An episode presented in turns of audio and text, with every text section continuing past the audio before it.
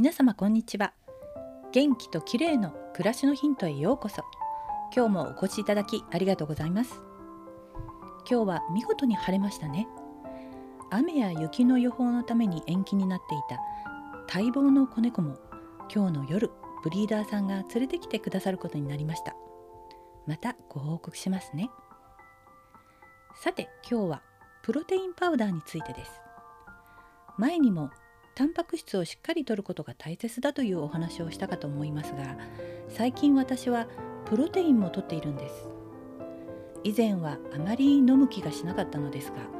やはり食事で十分にタンパク質を取れないことがあるんですよね。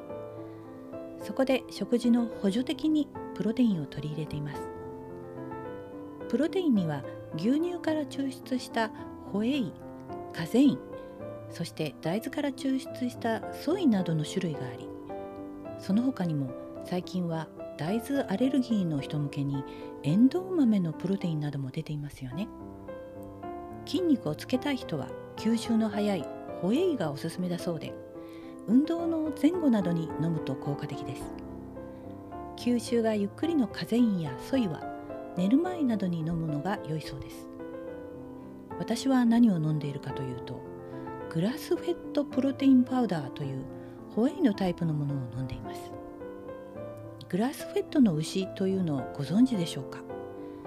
グラスフェットというのは牧草を食べて育った放し飼いのという意味です。グラスフェットの牛には人工飼料やホルモン剤抗生物質などが使用されていないため欧米ではすでに健康意識が高い人の間で人気が高いんです。ハワイなどのオーガニックスーパーに行くとグラスフェットの肉や牛乳ヨーグルトなどがたくさん売られています。プロテインを飲もうかなと思ったのもこのグラスフェットのプロテインを日本で見つけたからなんです。1回に約 30g を水などに混ぜてシェイクして飲みます。味がついていないプロテインなのでコーヒーと混ぜたりあるいはチョコレート味のソイのプロテインなどと混ぜて飲むと飲みやすいです。タンパク質は摂りすぎも良くないので朝や昼などに食事で足りない分をプロテインで摂るようにしています。グラスフェットのプロテインですがロハスポーツというブランドでココア味も出ているようですよ。日本でも早く安心なグラスフェットの肉や牛乳が手軽に入手できるようになるといいなと思います。